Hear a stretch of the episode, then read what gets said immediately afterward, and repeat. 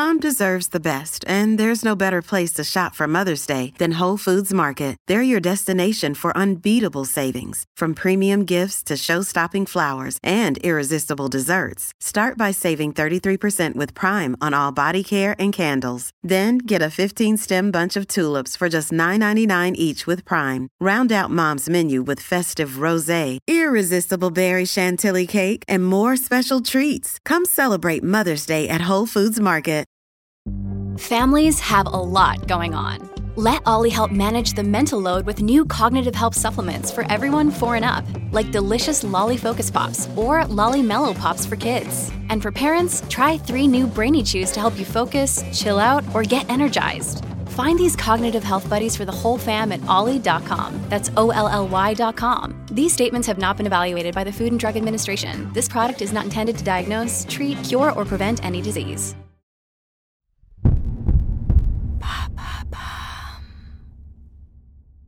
Faut-il pénaliser l'emprise dans le couple? Merci d'avoir posé la question. En France, selon le ministère de l'Intérieur, 143 personnes sont mortes sous les coups de leur conjoint en 2021. La majorité d'entre elles sont des femmes, qui représentent 85% des victimes. Selon le Haut Conseil à l'égalité, dit HCE, près de 400 000 enfants sont victimes collatérales des violences de leurs parents. Les associations de défense des droits des femmes reprochent à la justice un manque d'anticipation vis-à-vis de ces situations. En effet, depuis 2017, les faits de violences conjugales enregistrés par les forces de sécurité ont augmenté de 42%, selon le ministère de l'Intérieur. Et face à la hausse systématique des chiffres, certaines associations et avocats demandent à changer la loi pour faire condamner ceux qui enferment leur compagne dans ce qu'ils appellent un contrôle coercitif. Autrement dit, l'emprise dans le couple.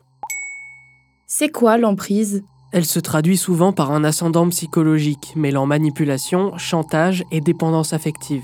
Selon la psychologue clinicienne Aline Nativel Hamou dans un article du journal des femmes santé, on peut reconnaître facilement l'emprise au sein du couple.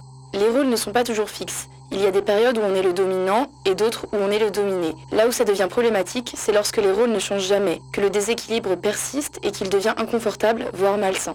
Les principaux symptômes de l'emprise par un conjoint sont souvent les mêmes. La honte, la difficulté à communiquer, la culpabilité, la peur, l'anxiété en présence du partenaire ou encore l'impression de se faire surveiller. Comment les femmes sont-elles protégées aujourd'hui? En 2019, un numéro d'écoute, le 3919, est créé pour les femmes victimes et leur entourage. Le suicide forcé, soit le suicide d'une femme sous emprise, a également été reconnu comme une infraction pénale en 2020. Et le 28 février 2023, le pacte Nouveau Départ permettant de fournir une aide d'urgence aux femmes victimes est mis en place sur tout le territoire. Et selon les chiffres de l'Observatoire des violences faites aux femmes, les condamnations pour violences entre partenaires ont presque doublé entre 2017 et 2021, ce qui n'a pas empêché la hausse du nombre de violences. Pourquoi vouloir pénaliser l'emprise dans le couple? Parce qu'il est souvent considéré comme le premier red flag des violences conjugales. Les associations souhaitent ainsi faire entrer le contrôle coercitif dans le domaine de l'infraction. Selon l'avocate Pauline Rongier dans un article de France Info, cette notion pourrait davantage faciliter le travail de la justice.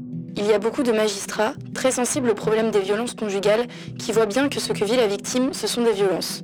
Mais en même temps, ça ne rentre ni dans la case violence physique, ni dans la case violence psychologique. Donc, ils sont embêtés. Et je pense qu'ils seraient soulagés de pouvoir tout simplement dire, voilà, c'est très clair, on est dans un cas de contrôle coercitif. Cependant, parmi les acteurs de la lutte, ce concept ne fait pas l'unanimité. Pour Ernestine Ronaille, présidente de l'Observatoire des violences faites aux femmes en Seine-Saint-Denis, il s'agit ici d'une fausse solution miracle, qu'il faudrait déjà faire davantage appliquer la loi, et mieux. Voilà les enjeux de la pénalisation de l'emprise dans le couple. Maintenant, vous savez, un épisode écrit et réalisé par Samuel Lombroso. Ce podcast est disponible sur toutes les plateformes audio. N'hésitez pas à répondre au sondage du jour sur Spotify. Et si cet épisode vous a plu, vous pouvez également laisser des commentaires ou des étoiles sur vos applis de podcast préférés.